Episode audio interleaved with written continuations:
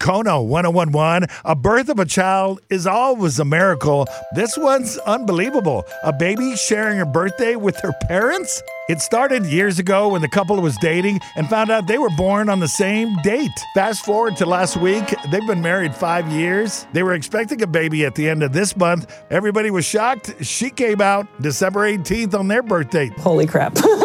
it was like, are you kidding me? It was even a shock to the hospital staff who scampered to celebrate the occasion. Wait a minute. And then I started thinking, have I ever heard this before? No. But we need a cake. We need a cake because there's three generations of the same birthday. The odds of something like that happening are 133,000 to 1, but mom thinks it's divine intervention. I don't think it's a coincidence. I think it was meant to be.